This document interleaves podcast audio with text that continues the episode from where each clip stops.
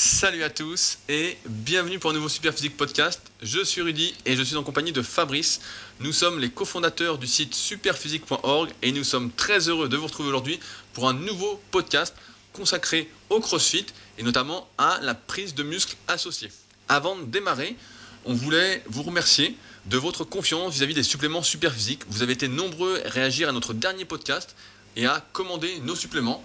Pour l'instant, on est même très content parce qu'on n'avons que des bons retours. Donc euh, notre test va continuer grâce à vous.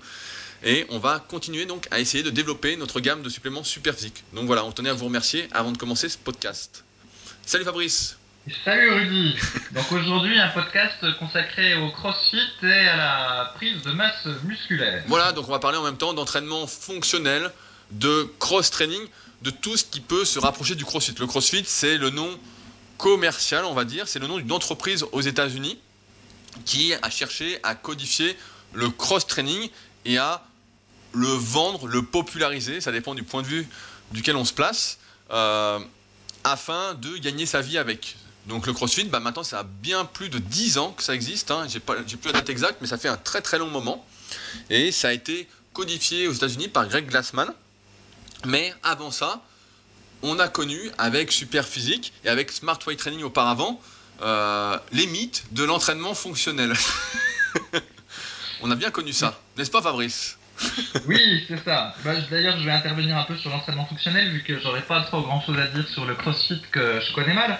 Donc, l'entraînement fonctionnel, c'était le, le, principe de dire bon, bah, quand on fait juste de la musculation, on fait un peu on fait pas de la gonflette, on se muscle, mais on muscle les. Nos muscles sont habitués à travailler selon euh, certains schémas, qui sont euh, ceux des exercices qu'on pratique euh, en musculation, par exemple pousser devant ou tirer devant. Et ils sont pas adaptés, ils sont pas fonctionnels, en gros, ils sont pas utilisables dans une autre pratique que la pratique de la musculation. Alors ça paraît un peu laborieux comme définition, mais c'est parce que ça l'est. C'est qu'en fait, fonctionnel, ça ne veut pas dire grand-chose non plus. Euh, par exemple, je sais pas, moi, c'est pas souvent qu'on a l'occasion de porter son frigo euh, dans les escaliers, si tant est qu'on puisse considérer que ce soit fonctionnel. ou de pousser sa voiture quand elle démarre plus. Donc déjà, à la base, le terme fonctionnel est un petit peu douteux parce qu'en fait, fonctionnel par rapport à quoi, ça ne veut pas dire grand-chose. Et donc après, on veut dire euh, qu'il se propage, par exemple, à la pratique sportive. Mais euh, comme euh, on le sait, puis Rudy pourra le confirmer, la pratique sportive, c'est souvent un geste, euh, pareil, très spécifique. Et en général, la meilleure façon d'être bon dans sa pratique sportive, c'est de pratiquer le e-sport. Et c'est difficile d'avoir un entraînement vraiment fonctionnel qui, entre guillemets, serait, se propagerait mieux à la, à la pratique sportive. T'es toujours d'accord Oui, oui, tout à fait. Bah, je vais donner même des exemples parce que moi, en ce moment, bah, comme tu le sais bien, je suis pas mal l'actualité du kayak et donc je regarde un peu ce que font euh, les champions, etc. Et pas plus tard qu'aujourd'hui ou hier, je suis tombé sur une vidéo d'un membre de l'équipe de France de kayak de course en ligne qui faisait du rowing planche. Et donc, euh, je me dis, ah tiens, il fait du rowing planche, etc. Donc, euh, et je vois, il fait 3, séries de 3 à 75 kilos. Ah, je me dis, c'est pas possible. Alors, pour ceux qui ne connaissent pas le rowing planche, c'est un exercice où on est allongé à plat ventre et où on tire une barre en fait en la faisant cogner contre le banc. Et euh, un exercice qu'on a pas mal popularisé avec Superphysique, et où on organise même des concours. Mais, euh, et donc je vois ça, et euh, pour vous donner un ordre d'idée, bah, quand on s'entraîne à peu près correctement pendant plusieurs années, on arrive en général aux alentours de 10 à 80, c'est-à-dire le niveau gold du club Superphysique. Et là, je vois le champion qui fait 3 séries de 3 75 kg, et puis difficile, quoi. Vraiment, on sent qu'il est à fond.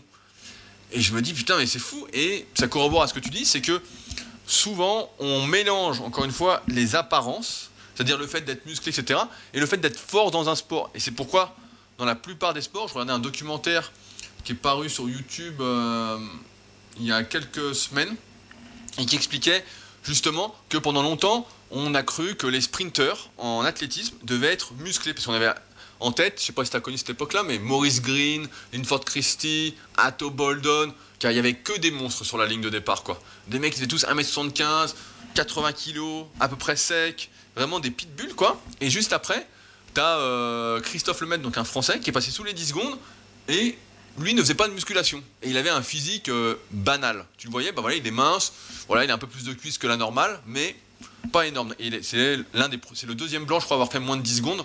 Il y en a un qui avait fait moins de 10 secondes il y a très très longtemps. Et euh, juste après, il y a Bolt qui est arrivé. Pareil, la musculation, ça lui faisait pas trop, n'en faisait pratiquement pas. Euh, du moins pas très lourd. Et euh, un physique plutôt longiligne. Et pareil, qui a battu tous les records. Et donc, ça a remis en cause, en fait, pour beaucoup, cette idée reçue de dire voilà, la musculation aide à performer et la musculature est un reflet de ce qu'on peut atteindre comme performance sportive. Et en fait, encore une fois, c'est la notion de spécificité que tu as très bien expliqué. C'est que pour être bon dans un sport, il faut le pratiquer parce que les, sports, en fait, sont tellement techniques. Là, je prends l'exemple du kayak. En fait, suivant comment tu rentres ta pagaie dans l'eau, comment tu te places, comment tu es gainé, etc., bah, c'est beaucoup plus important euh, que la force que tu as. Quoi. Tu peux être le plus fort du monde. Si tu n'arrives pas à rentrer ta pagaie dans l'eau comme il faut, bah, euh, tu vas tomber rapidement. Euh, oui, ben voilà.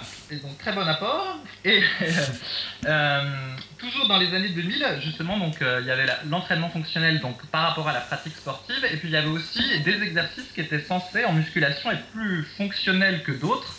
Et par exemple, on décrédibilisait les élévations latérales par rapport au développé militaire ou le curl pupitre par rapport au curl bar. voilà, au curl bar parce que voilà, ça mobilisait moins d'articulation, puis c'était censé être moins fonctionnel. Et donc du coup, il y avait tous des programmes d'entraînement de musculation fonctionnelle qui étaient basés que sur des gros exercices, donc euh, ce qu'on appelle aussi les exercices de base, mais pas que, donc du développé couché, du squat, du soulevé de terre, de l'épaule jetée, que des gros exercices. Et donc l'idée c'était de pratiquer la musculation avec ces exercices-là pour à la fois développer du muscle et en même temps être fonctionnel. Seulement, on a vu, et on l'a expliqué dans les différents podcasts, que la pratique de uniquement euh, ces exercices n'était pas adaptée euh, d'une part à tout le monde, parce qu'il y a des gens, euh, de par leur morphologie, ça leur convient pas de faire que ce type d'exercice. Ils ont besoin de faire des exercices d'isolation. Donc d'une part, c'est une pratique qui peut conduire à la blessure, et en plus, d'un point de vue du développement musculaire, c'était pas forcément optimal parce que ça créait des points faibles. Et du coup, c'est là que c'était amusant parce que l'entraînement qui devait être fonctionnel, en réalité, n'était pas si fonctionnel que ça parce qu'il créait des points faibles. Et justement, euh, le pratiquant de musculation, on va dire classique, qui a un, bon programme d'entraînement qui mélange des, exercices euh, polyarticulaires et des exercices d'isolation variés, essaie de se développer sans créer de points faibles, au final, peut-être qu'à la fin, il finit par être plus fonctionnel que le pratiquant précédent parce qu'il a développé le plus possible qu'il ne pouvait ses muscles et du coup, il n'a pas de points faibles. Alors que celui qui, à la base, avait fait un entraînement dit fonctionnel se retrouve avec des points faibles et possiblement des, blessures s'il n'a pas la, bonne euh, morphologie. Et donc, euh, du coup, de mon point de vue, déjà, c'était une première épine dans le pied euh, de toute cette théorie sur l'entraînement fonctionnel. Mais néanmoins, un petit peu plus tard, eh ben, ça a dérivé en partie sur le CrossFit, euh, qui fait l'objet du podcast d'aujourd'hui. Tout à fait. Donc rapidement, on voulait réexpliquer ce qu'est le CrossFit. Euh, on s'excuse auprès des euh, vrais passionnés qui le décriront sans doute mieux que nous. Mais en gros, le CrossFit, c'est un sport qui s'exprime la plupart du temps en compétition sous forme de circuit d'exercice qu'on appelle des WOD, Workout of the Day, qui et ça consiste en fait à les enchaîner le plus rapidement possible, en fait de faire un chrono. Donc pour ça, il y a ce qu'on appelle des benchmarks, des WOD qui sont connus et sur lesquels on va se tester à l'entraînement régulièrement, qui peuvent faire partie de la séance d'entraînement. Euh, moi, je me souviens, j'avais essayé. La première fois que j'ai essayé le CrossFit, il n'y avait qu'une seule salle en France. Une seule salle, et elle était juste à côté de chez moi quand j'habitais en région parisienne. Elle était à Villeparisis. Et euh, cette salle s'était fait appeler CrossFit France. Et donc, bon, après, il y a eu quelques problèmes justement avec cette appellation. Et donc, j'avais été euh, là-bas tester, j'avais testé un Fran. Je sais pas si tu te souviens de la vidéo, je l'avais envoyé à l'époque. Et en fait, j'avais fini, mais rincé, quoi. Vraiment, euh, je me dis, putain, mais je suis vraiment rincé. Et euh, un peu plus tard, avec Superphysique, je sais pas si c'est encore sur le site, on avait fait une rencontre Superphysique en allant à CrossFit Bruxelles, qui était l'une des plus grosses salles d'Europe de CrossFit et l'une des premières également. Et donc, on avait été bah, avec El Sabre, qui tient une énorme page Facebook sur le sujet depuis. Euh, il y avait Arnaud qui était venu du Nord. Euh, il y avait Silver aussi qui était pratiquement dans la team Spearsy qui était venu. On était vraiment, euh, je sais plus, une quinzaine ou une vingtaine à avoir fait le, trajet jusqu'en Belgique. Et on s'était vraiment bien amusé. Et c'est là qu'on s'était rendu compte que on devait faire un WOD à l'époque qui était vraiment très très orienté cardiovasculaire. Parce qu'en fait, le CrossFit, ça conjugue trois type d'effort, on peut dire. C'est donc des exercices cardiovasculaires comme la course à pied, la natation. Euh. il peut y avoir aussi du vélo, enfin bon, il peut y avoir un peu tout, du rameur, euh, de l'airdyne, etc. Des épreuves de gymnastique, donc c'est tout ce qui va être euh, muscle up, même les tractions, les dips aux anneaux, etc. Et des exercices de force et d'haltérophilie. D'ailleurs, le crossfit, ça a permis de relancer l'activité haltérophile qui était vraiment sur le déclin, personne ne voulait en faire, et grâce au crossfit, on peut dire que c'est quand même vraiment grâce à eux, l'haltérophilie s'est vraiment relancée. Euh, les clubs ont eu beaucoup plus de licences, et il y a même beaucoup de crossfitters qui au final se mettent euh, à l'haltérophilie euh, exclusivement. On en avait parlé dans le podcast avec Aurélien Broussal sur mon podcast. Mais, et donc, ça, les WOD, c'est ce qui se passe en compétition. Maintenant, l'entraînement de CrossFit, classique et même de cross-training, parce que certaines personnes n'ont pas envie de payer pour s'appeler CrossFit, euh, préfèrent ne pas payer la licence chaque année et s'appeler cross-training comme ils veulent.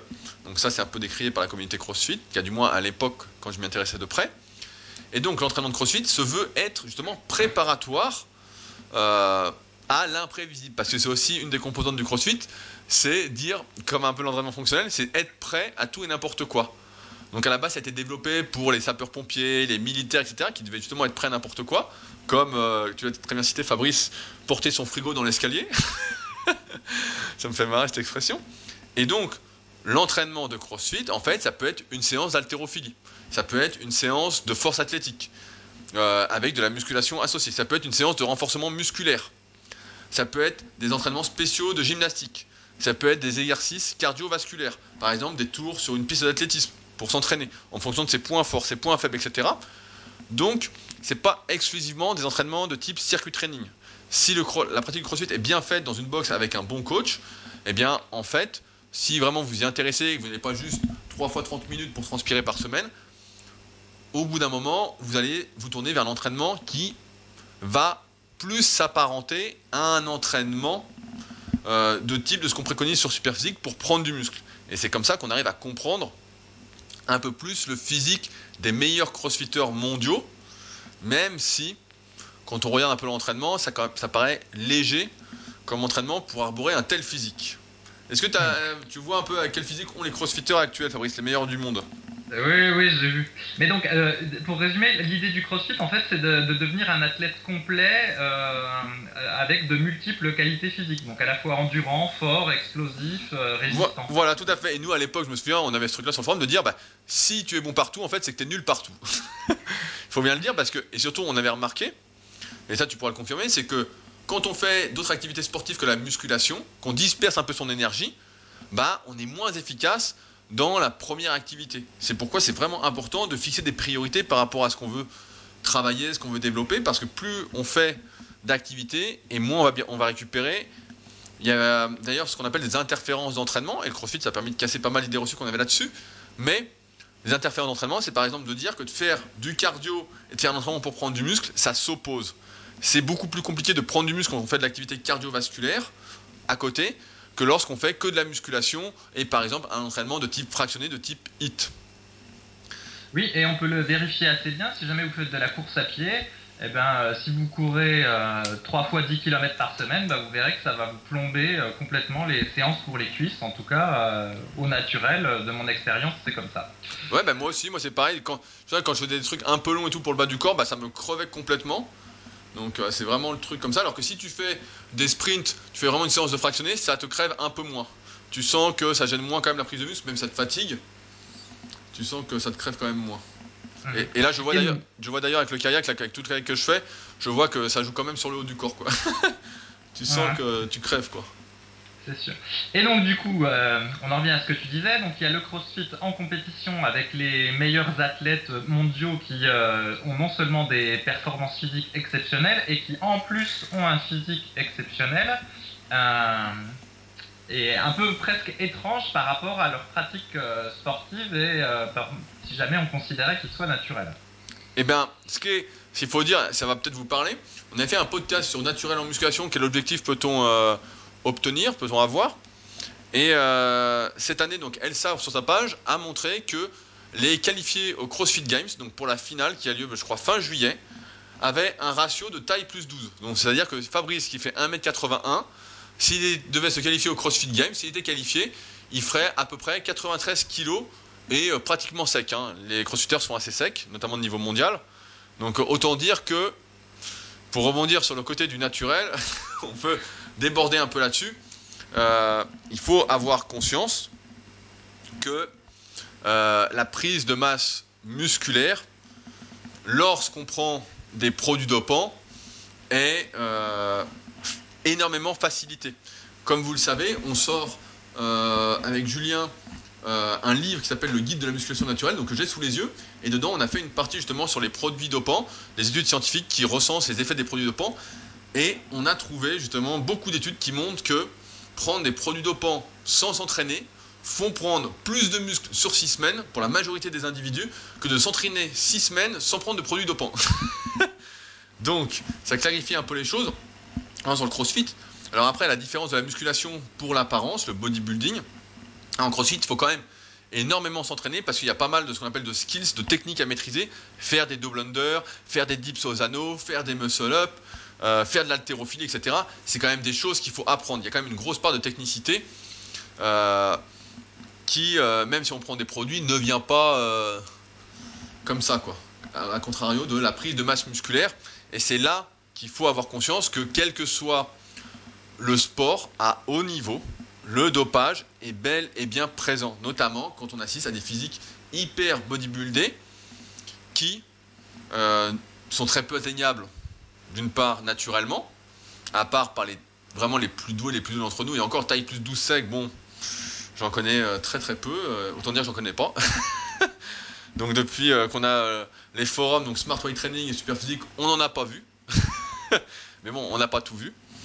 Mais c'est sûr que à haut niveau, voilà, faut avoir conscience du dopage, et notamment quand on fait des sports en plus qui ne prédisposent pas, des activités physiques ne prédisposent pas à avoir une grosse masse musculaire, bah, forcément. Euh, voilà, et donc ça, ça, amène au deuxième point, c'est qu'il peut y avoir des gens qui regardent en gros ces, ces, ces, compétitions et ils se disent Ah ben génial, moi je vais faire du crossfit, comme ça euh, non seulement je serai un super athlète et en plus j'aurai le physique. Alors que si je me tourne vers la musculation pure, j'aurai que le physique et puis euh, je serai pas un super athlète. On peut dire que c'est un peu le raisonnement qu'ils ont. Ah oui, bah c'est ça. Et c'est pourquoi il faut remettre ça dans le contexte du pratiquant naturel, c'est-à-dire vous qui nous écoutez, c'est-à-dire la personne qui démarre peut-être la musculation aujourd'hui ou qui en fait depuis quelques années, qui a un travail, une vie de famille, etc., qui a des contraintes, encore une fois, tout comme nous, et qui ne veut pas se consacrer à 100% à l'activité CrossFit comme le font tous les qualifiés au CrossFit Games, ça c'est leur travail. Tous ceux qui sont qualifiés au CrossFit Games, c'est des personnes qui ont soit une box, soit qui sont coach dans une box, euh, donc dans une salle de CrossFit, c'est comme ça que ça s'appelle, et donc qui euh, sont à temps plein en fait, qui sont sportifs professionnels, qui euh, travaillent leur récupération de manière active, qui s'entraînent plusieurs fois par jour, donc des petits circuits, des petits entraînements pour bien récupérer, qui peuvent faire des siestes, qui vont chez le kiné se faire masser, enfin bon, qui ont tout ce qu'il faut pour être professionnels. Donc là aussi, ça distingue du pratiquant, comme je disais tout à l'heure, qui est naturel, qui débute peut-être aujourd'hui, et qui se dit voilà, moi je veux avoir ce type de physique-là et être complet pareil. Et la réalité, les personnes que je connais qui ont fait du crossfit, etc., c'est que, un, très peu arrivent à vraiment se transformer physiquement, du moins en s'entraînant 3 fois 45 minutes par semaine ou 3 fois 1 heure. Euh, même en musculation classique, c'est peu. Et là, en crossfit, étant donné qu'on répète peu souvent les mêmes gestes, qu'il n'y a pas d'exercice d'isolation ou très rarement hors saison pour prévenir les blessures, que le volume d'entraînement est un peu faible, etc., ben, du moins d'un point de vue local, bah, la prise de muscle n'est pas au rendez-vous. Alors certes, on a une meilleure condition physique, on est un peu moins gras, on peut même être sec si on fait attention à son alimentation, qu'on mange moins que ses besoins, si on a un peu de poids en trop, etc. Mais pour ce qui est de la prise de masse musculaire, euh, pour le pratiquant naturel, malheureusement, c'est quand même assez limité. On avait fait un podcast avec Fabrice, je ne sais pas si vous vous souvenez, qui s'appelait Les trois facteurs de l'hypertrophie, où on vous expliquait justement euh, qu'il fallait réunir trois facteurs euh, indispensables et les conjuguer entre eux pour justement optimiser la prise de masse musculaire chez le pratiquant naturel. Fabrice, te souviens-tu de ces trois facteurs? Moi je sais, moi je sais. Donc nous avons le stress euh, mécanique, c'est-à-dire en gros le, poids qu'il y a sur la barre, le stress métabolique, ça va être on va dire le, volume d'entraînement, la, durée de la série, le nombre de séries, et euh, la progression, c'est-à-dire le fait d'augmenter les, poids euh, à chaque entraînement. Voilà les trois principaux facteurs que euh, Rudy a identifiés. Il y a d'autres euh, comment dire, Michael Golding, lui, il a identifié cinq facteurs. Donc lui, je crois qu'il rajoute la phase négative ou d'autres éléments, mais nous, ce sont ces trois facteurs-là qu'on pense qui sont les plus principaux et euh, qui doivent être utilisés pour euh, vérifier, euh, comment dire, la l'efficacité de son entraînement. Voilà, l'efficacité de son entraînement. Et maintenant, donc, si on analyse l'entraînement des crossfitters, ou du moins du pratiquant de crossfit lambda, à ne pas prendre pour une insulte, hein, c'est juste pour dire l'entraînement classique, bah, effectivement, si on fait un entraînement de force ou d'haltérophilie, la tension mécanique est exacerbée par rapport au stress métabolique. Les charges sont très lourdes, mais il n'y a pas assez de stress métabolique pour générer une croissance musculaire équivalente à la progression, de manière proportionnelle pour chaque individu, encore une fois. Euh, si on fait plus du stress métabolique, etc., bah, ça va être de l'entraînement cardiovasculaire, donc la tension mécanique va être trop faible. Donc, euh, encore une fois, bah, les gains musculaires ne vont pas être au rendez-vous. Et quant à la progression, bah, si elle se fait dans les extrêmes, bah, euh, encore une fois, la prise de masse musculaire ne peut pas être au rendez-vous. Et c'est pourquoi, bah, effectivement, il faut bien considérer que le crossfit, c'est un sport dont euh, le but est d'y performer et où la prise de masse musculaire, comme n'importe quelle activité physique, est secondaire. Le but, c'est vraiment de performer sur les exercices qui vont être demandés en crossfit. Donc, euh, l'imprévisible, encore une fois, on a déjà vu des épreuves au CrossFit Games où il y avait de la natation, euh, où il y avait des trails à faire. Il y vraiment des épreuves auxquelles on ne s'attendait pas. Et c'est pourquoi, si on cherche aujourd'hui à se transformer physiquement, bah, le CrossFit, c'est sans doute pas le meilleur sport à faire. Et c'est pourquoi vraiment déterminer ses objectifs, c'est très très important. Maintenant, je voulais revenir sur l'importance quand même de la génétique, des antécédents, de la morphoanatomie, etc., pour expliquer les résultats de certains. Euh, je pense que c'est important, encore une fois, d'avoir en tête que les plus doués d'entre nous ne sont pas les personnes sur lesquelles il faut prendre exemple. Je sais que, et vous le savez aussi certainement, que dans cette société, ce qu'on fait, c'est que souvent il y a un champion, et on regarde ce qu'il fait, et on se dit, bah tiens, je vais faire comme le champion. Si ça marche sur lui, ça devrait marcher sur moi. Sauf que, dans la réalité, le champion, c'est le champion parce qu'il n'est pas comme vous, justement. vous, vous êtes sans doute comme nous, c'est-à-dire pas très doué, vous en avez chié pendant des années. Vous nous écoutez justement parce que vous avez du mal à progresser. Si vous étiez très doué, vous ne seriez pas là à nous écouter. Il y aurait peu de chance. Et donc, la réalité, c'est que euh, pendant longtemps, avant que le crossfit puisse se pratiquer euh, dès le plus jeune âge, avant que ça se démocratise réellement, les champions de crossfit, en fait, venaient d'autres sports. C'est-à-dire qu'ils avaient des antécédents sportifs. On a parlé dans le podcast sur la morpho-anatomie, que j'avais fait avec Arnaud. Euh, ils avaient des antécédents sportifs très importants. Ils avaient évolué, notamment s'ils sont des, Américains où le sport est vraiment euh, exacerbé quand on est à l'université ou même avant au collège. Eh bien, on fait du sport tout le temps. Et donc ces activités-là, en fait, quand on les fait lorsqu'on est enfant et adolescent, vont nous aider à nous développer musculairement ensuite, vont en quelque sorte nous faire gagner du temps. Vous devez savoir que lorsqu'on fait un geste, en fait, celui-ci s'emmagasine dans notre mémoire, dans notre système nerveux, et plus on va répéter un geste, plus on va par exemple solliciter un muscle, et plus on va avoir de facilité à le recruter par la suite. Pareil, si on est habitué, je sais pas, euh, j'ai conneries, on fait du volet pendant qu'on est gamin, on est sans arrêt en train de sauter, sauter, sauter, bah, le jour où on se met au squat, bah, on va forcément avoir des facilités euh, à recruter les quadriceps. C'est euh, des choses qui sont assez simples à comprendre, et pendant longtemps, donc les champions de CrossFit avaient de gros gros antécédents, à défaut d'avoir pratiqué le CrossFit en étant plus jeune. Donc ça, c'est le premier point. Euh, le deuxième point, c'est la morphoanatomie. On en parle régulièrement, mais si on analyse les meilleurs crossfitters, donc moi je les ai analysés un peu morpho-anatomiquement, euh, c'est ce que j'appelle des dinosaures. Je sais pas si tu as regardé un peu leur physique, Fabrice, mais ils ont tous, ou presque, alors il y a toujours des exceptions, hein, mais ils ont tous des bras courts et des jambes courtes, en comparaison du buste. Donc, ce type de physique, ça prédispose à performer sur l'exercice de poussée il faut le dire. Et comme l'exercice de poussée, c'est la majorité des exercices, euh, bah forcément, ça aide pas mal. Alors après, en général, on est moins prédisposé à faire des exercices de tirage, mais ça peut être compensé, et c'est souvent compensé, on le voit chez les crossfitters, si vous analysez leur physique, par des biceps qui sont longs, euh, des gros avant-bras, etc. Donc ils arrivent à compenser leur morphologie osseuse par une anatomie musculaire qui les avantage également sur les exercices à la base pour lequel il ne serait pas fait osseusement. Donc c'est quand même, euh, on retrouve quand même des prédispositions qui sont assez incroyables pour le niveau, mais qu'en fait, dans n'importe quelle discipline, Euh, et ce qu'il faut dire, bah, encore une fois, pour décourager personne, mais ce qui est la réalité, c'est que si on n'a pas la bonne morphonatomie, si on n'a aucun antécédent, qu'on n'est pas spécialement doué, etc., c'est pas qu'on va pas y arriver, qu'on va pas progresser, etc., mais c'est que l'accès au haut niveau bah, va forcément être beaucoup plus compliqué, surtout si toutes les personnes qui sont douées, de base, s'y mettent à la même euh, intensité que vous, avec la même implication, la même volonté, etc. Même si on sait bah, voilà, que la performance globale dépend d'une multitude de facteurs et ne dépend pas que des antécédents de la morphonatomie, etc. Même si ça joue énormément. Euh, toi, Fabrice, on en avait déjà parlé, mais quand tu étais plus jeune, tu as fait beaucoup de vélo, je crois, et tu as justement des facilités à développer tes cuisses. Voilà, oui, c'est un exemple, effectivement. J'allais à l'école en vélo euh, tout le temps, je me déplaçais en vélo, et comme de fait, maintenant j'ai des facilités pour les cuisses, mais après, ça peut être aussi morphologique parce que j'ai le fémur qui est court, donc du coup, je réagis bien au squat. C'est toujours difficile de savoir ce qui relève de l'antécédent euh, que de la morphologie, mais il y a quand même un, quelque chose qui me surprend, c'est quand tu regardes les gens qui postent des photos de nos jours sur le forum Superphysique, j'ai l'impression que souvent c'était des gens qui étaient adolescents moins sportifs que nous on l'était. Et j'ai l'impression qu'ils ont quand même pas un gros niveau de musculation, même après deux ou trois ans de pratique. Euh, plusieurs fois, j'ai vu des gens qui ont posté des photos là ces derniers mois, et je trouve qu'ils sont, désolé de le dire, mais ils sont pas terribles quand même euh, après trois ans de pratique. Et quand on demande le programme d'entraînement, bah, des fois il est pas si pourri que ça.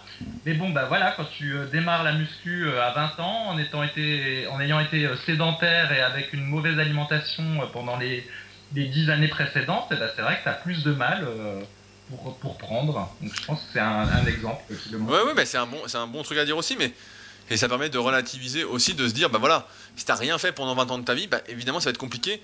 Et la réalité, c'est qu'il va te falloir 10 ans d'implication, de vraie implication, en t'intéressant à comment ça fonctionne, etc., pour vraiment te transformer physiquement avec la musculation. Alors si tu fais du crossfit, bah là, euh, si tu veux vraiment être musclé, etc., bon bah là, effectivement, ça va être encore plus compliqué, quoi. Étant donné que l'entraînement de type crossfit, ne répond pas spécialement euh, aux impératifs, euh, aux facteurs indispensables de la prise de muscle.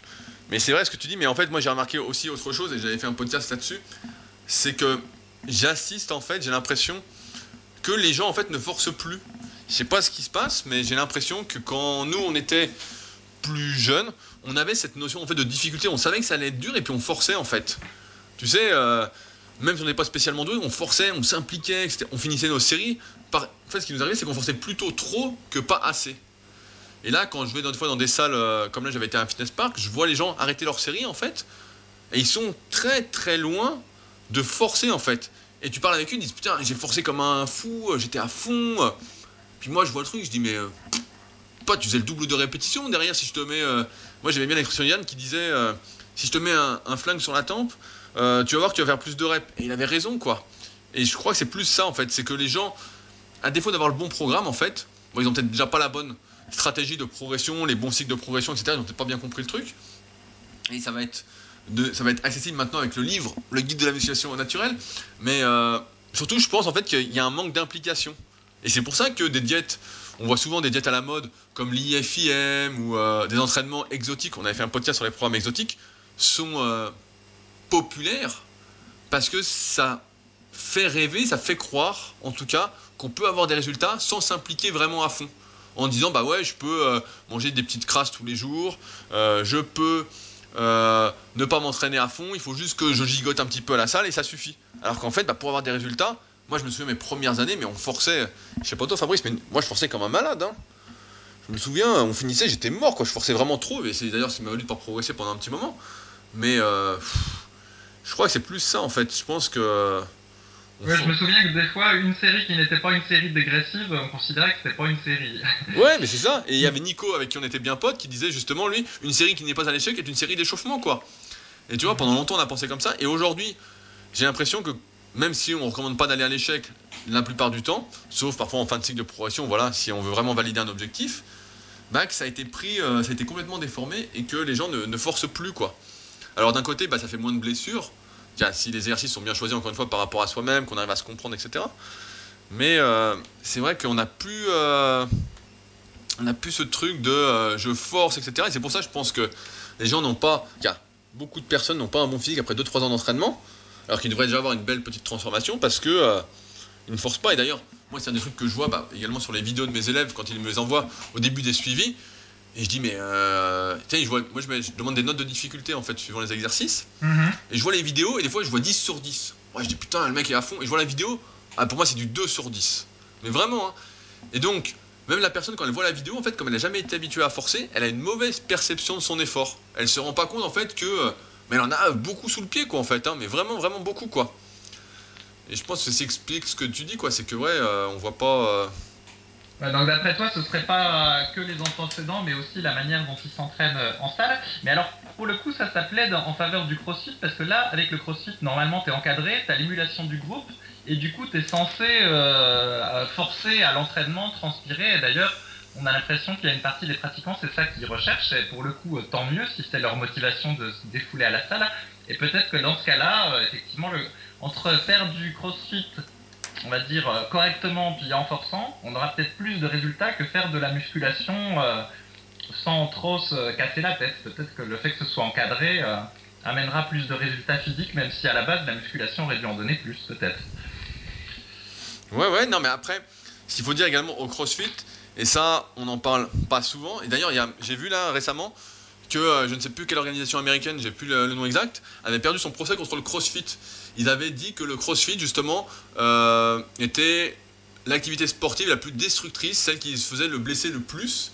Et en fait, il s'est avéré des années plus tard que en fait, euh, les résultats de leurs recherches avaient été tronqués exprès pour décrédibiliser le CrossFit.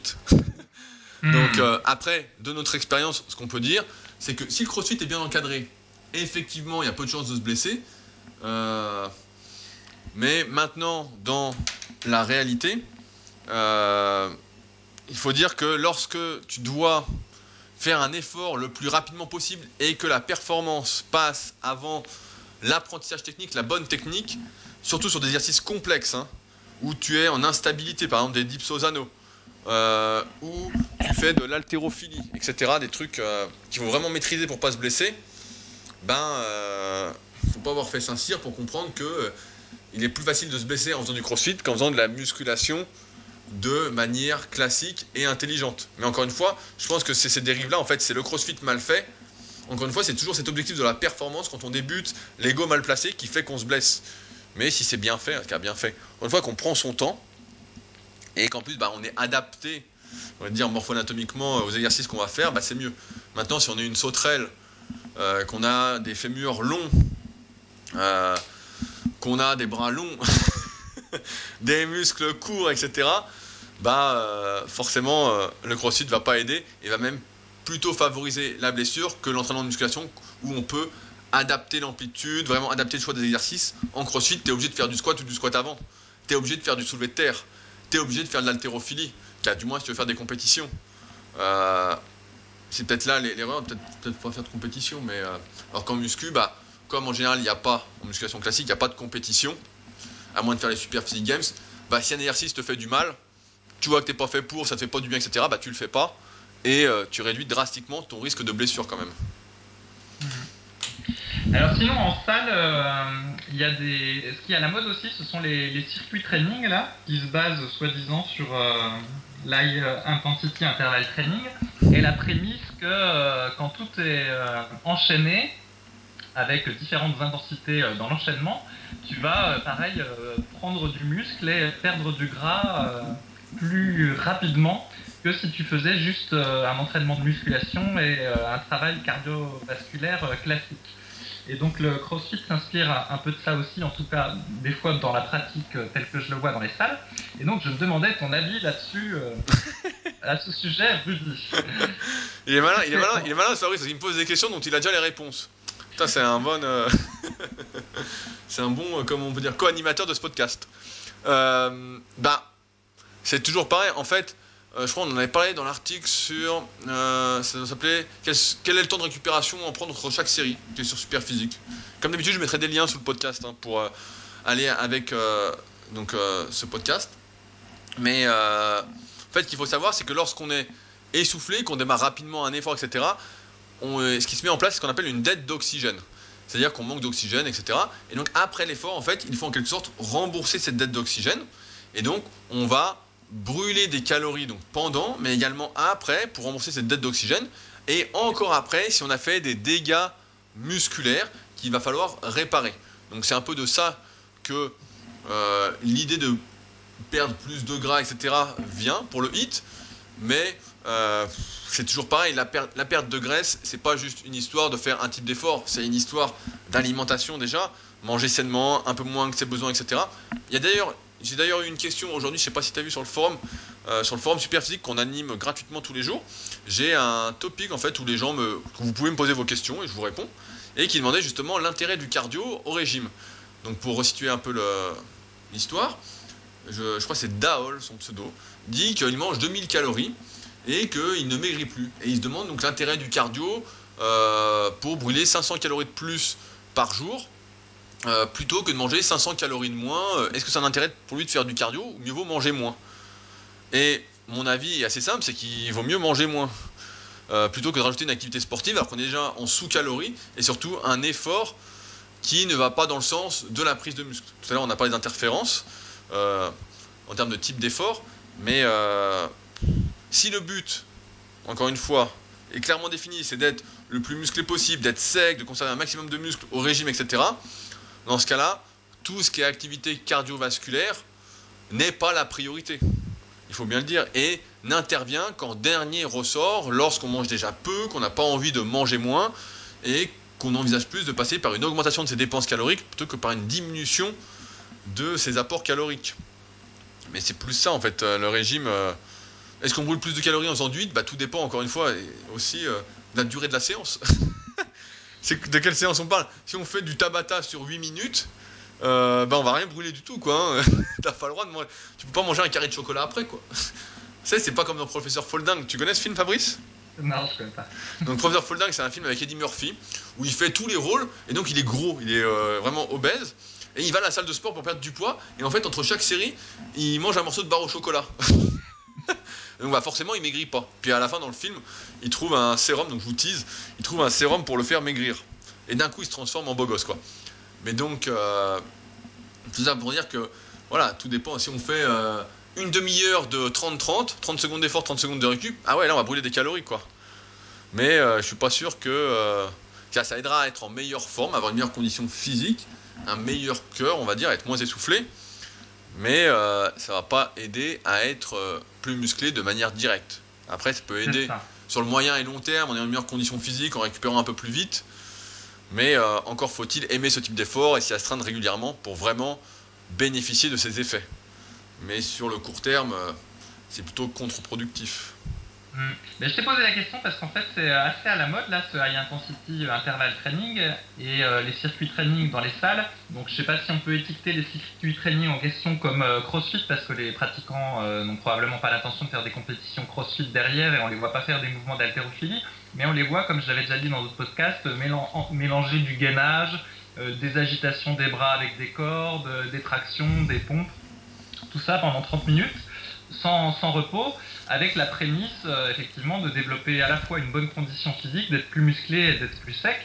Et, donc c'est en totale opposition avec euh, la manière dont on s'entraînait par le passé euh, pour la musculation, qui était de dire on s'entraîne pour la prise de muscle avec la musculation, donc trois ou quatre fois par semaine.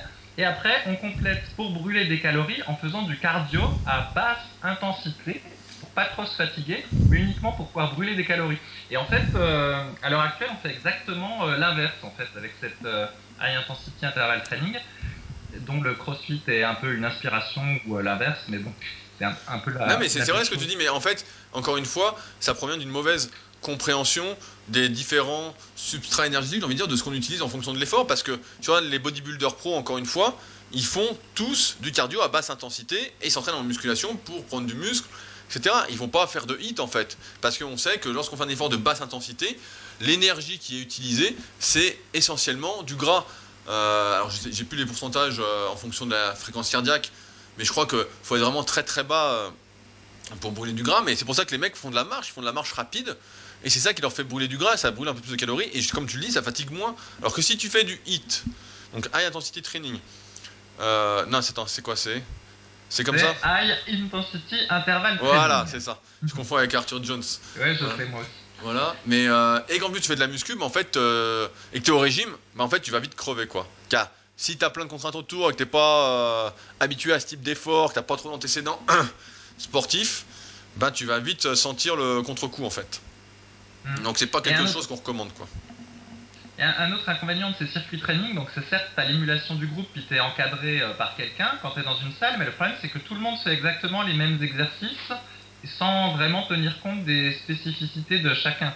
Donc au final, euh, je suis pas sûr aussi que ce soit bon pour tout le monde et j'ai peur qu'il y ait pas mal d'éléments contre-productifs et puis qu'au final, euh, à mon avis, il y, ait des déceptions pour ceux qui pratiquent euh, ce type de circuit bah, dans l'espoir d'avoir à la fois les abdos, les pecs et la condition physique. Bah, c'est sûr que si tu pratiques encore une fois une activité sportive sans bien définir tes objectifs au début, bah, tu ne peux être que déçu. On le je le disais tout à l'heure, mais c'est vrai que si t'es pas euh, fait, par exemple, pour le crossfit, pour l'haltérophilie, pour la force athlétique, etc., et souvent, c'est vrai que tu combines un peu tout ça, t'es pas fait pour, bah, en fait, euh, tout ce qui va se passer, c'est euh, juste une meilleure condition physique, pas beaucoup plus de muscles, beaucoup de points faibles, donc encore ce qui va prédisposer, comme tu disais en début de ce podcast, à des blessures plus importantes. Et malheureusement, ouais, des blessures également par la pratique des exercices dit dangereux. D'ailleurs, bah, dans le livre, encore une fois, j'ai une autre pub, mais on a mis la liste des exercices à éviter, du moins à éviter euh, à, de faire euh, en cherchant à progresser dessus. On peut les faire pour la mobilité, voilà, etc., pour la santé comme ça. Mais euh, ça va en surprendre plus d'un, je pense. Mais c'est vrai que souvent, en plus, malheureusement, comme je disais tout à l'heure, c'est un problème d'ego. C'est que si le champion fait un exercice, on se dit, bah voilà, moi je vais faire le même exercice, je vais faire le même circuit, je vais faire le même truc, etc. Et euh, c'est comme ça qu'on finit par se blesser, par se faire mal, etc. Donc. Euh, enfin, nous, on faisait la même chose quand on faisait du rowing Dorian Yates euh, en voulant faire comme Dorian ah Yates. Ah oui, bah bien, bien sûr. On, a, fait un, on ah a fait un peu pareil. Ah non, mais on a fait ces. Bah, j'ai mis une citation aujourd'hui sur mon Twitter. Je vais la relire parce qu'elle est importante. Et je pense qu'elle va te parler aussi. Alors, elle est où? Elle est là. Donc, c'est de Niels Bohr. C'est un prix Nobel, un physicien danois qui dit Un expert est une personne qui a fait toutes les erreurs qui peuvent être faites dans un champ étroit. Et je trouve que ça nous définit pas mal. Donc je pense pas qu'on ait fait toutes les erreurs encore. Mais on en a fait beaucoup. Et encore une fois, euh, quand on dit voilà, bah, les erreurs, ceci, nanana, c'est des trucs par lesquels on est passé en fait. Hein. le Rowing Yates, on l'a fait en trichant. Car moi je l'ai fait en trichant comme d'un port. Euh, Nico, que j'ai interviewé la dernière fois, pareil, il faisait du Rowing Yates à 140 ou 160. C'était des, des sauces sur place. Car on en a fait des trucs à la con. Hein. Donc. Euh, je trouve que la citation était très très bien. Donc, euh, faudrait que je l'ai noté. Mais oui, oui. En fait, on est passé par toutes ces, erreurs, en fait. Et c'est pour ça qu'aujourd'hui, on essaye de vous conseiller au mieux en fonction de vos objectifs. Et on s'inscrit plus bah voilà, dans l'objectif de la prise de muscle pour le pratiquant naturel, d'arborer un physique euh, en accord avec ses objectifs. Et surtout, bah, sans se blesser, en durant, euh, en prenant soin de soi, etc dans une optique également santé et pas que performance aveugle, où l'ego prendrait le dessus sur euh, la raison. Euh, ah ben, puisqu'on est dans le débat euh, l'un et l'autre, ben moi j'aurais répondu différemment à la personne qui a posé la question sur le forum avec l'histoire des 500 calories, même si c'est pas directement lié au crossfit. Et je vais te dire pourquoi. C'est qu'en fait, si on parle de personnes qui sont relativement actives, comme toi tu l'es, Rudy, euh, il faut peut-être mieux euh, abaisser les, calories. Mais si on parle d'une personne qui est sédentaire absolument toute la semaine, qui est assis tous les jours à son travail, tous les jours le week-end, et que sa seule activité, entre guillemets, c'est trois séances de muscu par semaine, et qui veut perdre euh, du poids puis qui n'en perd pas à 2000 calories, ben moi je pense que plutôt que de descendre à 1500 et peut-être risquer d'avoir des carences, même si elles peuvent être euh, compensées par des compléments de vitamines ou de minéraux. Par les suppléments, par les suppléments super physiques et notamment super vitamines qui viennent de sortir. voilà, donc il peut compenser une partie de ses carences en prenant des compléments, mais je pense que quand on est dans cette euh, euh, quand, on est dans cette condition-là, je pense qu'il faut rajouter du cardio même si on appelle euh, cardio juste le fait de faire 30 minutes de marche rapide par jour, là comme recommande le gouvernement, c'est un peu coucouille, mais je pense qu'il faut le faire dans ce cas-là, tu vois. Dans ce cas-là, ah il faut en faire du cardio. Non, mais 30, 30 minutes de marche, ouais, parce que moi, 30 minutes de marche par jour, ça me paraît normal en fait. Je me dis bon. Voilà, c'est ça. Mais je pense qu'en fait, ce que toi tu vois normal ou ce que nous on voyait normal avant, euh, je pense que ça l'est pas aujourd'hui. Et avant de dire à la personne, il faut mieux couper les calories plutôt que d'ajouter du cardio, faudrait déjà être sûr de ce qu'il fait dans la semaine. Parce qu'en fait, il y en a qui, qui marchent même pas 30 minutes par jour. Donc dans ce cas-là, il faut qu'il fasse un petit truc cardio. quoi. Oui, mais on appelle pas ça du... La marche, on appelle pas ça du cardio. Bah, au moins, il faut qu'il fasse une activité qui transpire. Parce que, comme tu l'as dit, euh, dans les... même dans les salles de muscu, c'est pas, pas souvent qu'on voit les gens transpirer. C'est pour ça que là, pour le coup, c'est un point fort euh, donc, du crossfit et des circuits training. C'est qu'on voit quand même que les types se forcent un peu euh, pendant 30 minutes. Alors qu'en muscu, c'est pas toujours le cas. Donc, au moins, si le type transpire pas pendant sa séance de muscu, bah, qu'il transpire un peu euh, en marchant rapidement ou en faisant un petit peu de vélo. Parce que sinon, c'est pas euh, 500 euh, kilocalories qu'il va falloir descendre. C'est descendre à 1000 en fait. Tu vois? Ouais, ouais, non, mais là, je suis d'accord. C'est sûr que pour moi, dans ma tête, mais tu te rends compte, c'est là où on en est rendu quand même, c'est que euh, marcher 30 minutes est devenu du sport. Bah ouais, mais je pense parce qu'en fait les physiques qu'on voit euh, en photo, vidéo là sur le forum Superphysique, je pense que c'est des gens qui, qui font vraiment pas beaucoup de marche, très peu d'activité cardiovasculaire parce que ça, ça se devine à la qualité de peau qu'on voit sur les photos. Alors euh, bon, j'exagère peut-être un peu, mais quand on a un minimum, quand on fait un minimum de sport et qu'on mange un minimum bien, il y a une il y a une qualité de peau qui est pas la même que quand tu fais euh, quand tu manges mal et que tu fais absolument aucune euh, activité cardiovasculaire, juste de la muscu qui mangeait pas bien, bah ça donne une peau pas jolie. Et c'est ce que je vois sur les photos. Alors Ouais, tu vas ouais. dire que je psychote, mais euh, Non, mais euh, non, t'as raison, mais après, parce que moi, je préfère manger que faire du sport en plus, mais j'en fais déjà tellement en fait que bon, je préférerais. Ouais, je préférerais. C'est vrai que moi, je mange pas mal, donc. Mais après, faut voir, j'ai pas creusé la question, mais il faudrait voir combien il pèse, etc. pour voir, mais. ah ouais ouais. Mais ça me Bah, paraît. Si, si tu fais 60 kilos, manger 1500 calories pour maigrir, bon. Mais bon, 60 kilos et si t'es gras, c'est que t'es pas très grand, mais bon, c'est bien possible hein, maintenant. Mhm. Avec la mode du skinny fat, tout est possible.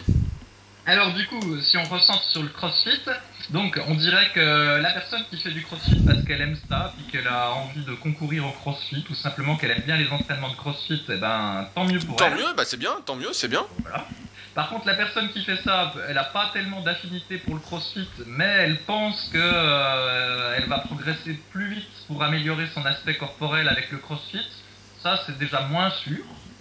Bah, c'est moins sûr que par rapport à un entraînement de type super physique qu'on recommande avec la progression en conjuguant les trois facteurs principaux de l'hypertrophie, etc. Ça, c'est sûr. Voilà, que par rapport à un entraînement de musculation bien fait.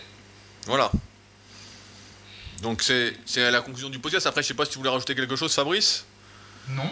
Mais euh, voilà, je pense que c'était important de faire le point parce que à une époque, il y avait pas mal de débats là-dessus, etc. Et là, en fait, je viens de réécrire un article sur mon site. euh, je suis retombé dessus, en fait, et il était mal écrit. Donc, je l'ai réécrit.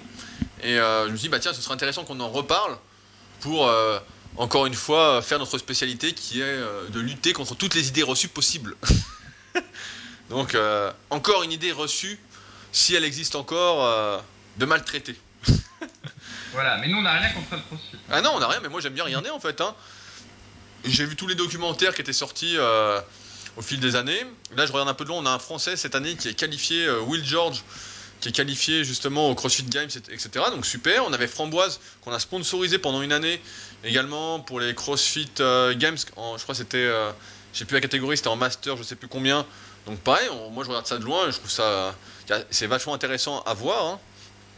Mais effectivement, bah, voilà, c'est pas l'idéal pour la prise de muscle. Et encore une fois, il faut bien définir ses objectifs pour déterminer ce qu'on doit faire pour y arriver. Voilà pour ce podcast. Donc, euh, comme d'habitude, si vous trouvez que ces podcasts sont super et que nos anecdotes de vieux sont encore plus géniales, nous vous invitons à nous laisser un petit commentaire directement sur l'application podcast si vous êtes sur iPhone ou directement sur iTunes si vous êtes sur PC en tapant Super Physique Podcast et en laissant une petite note de 5 étoiles et un commentaire positif. J'ai pas regardé à combien on était de commentaires juste avant ce podcast, mais je crois qu'on était à 218 commentaires. Donc euh, c'est quand même une sacrée performance, mais je pense qu'ensemble on peut encore faire mieux. Donc euh, pour rappel, les Super Physique Games ont lieu le 14 juillet à Annecy et vous êtes encore une fois les bienvenus si vous souhaitez venir participer, cas voir la compétition. Elle se conclura avec un repas tous ensemble. J'ai réussi à réserver, euh, j'ai réservé en plus dimanche, ça vient de se faire un food truck qui pourra vous faire euh, toute la nourriture que vous voulez. Euh, spéciale dédicace à Fabrice. Euh, parce que ce sera un food truck de pizza. donc euh, voilà, donc il y aura des pizzas pour tout le monde. Euh, donc voilà, ceux qui s'intéressent, bah, vous pouvez me contacter directement. Je mets les liens dans la description du podcast. Et nous, de toute façon, donc, on se retrouve bientôt pour de nouvelles aventures. Salut Salut, bonnes vacances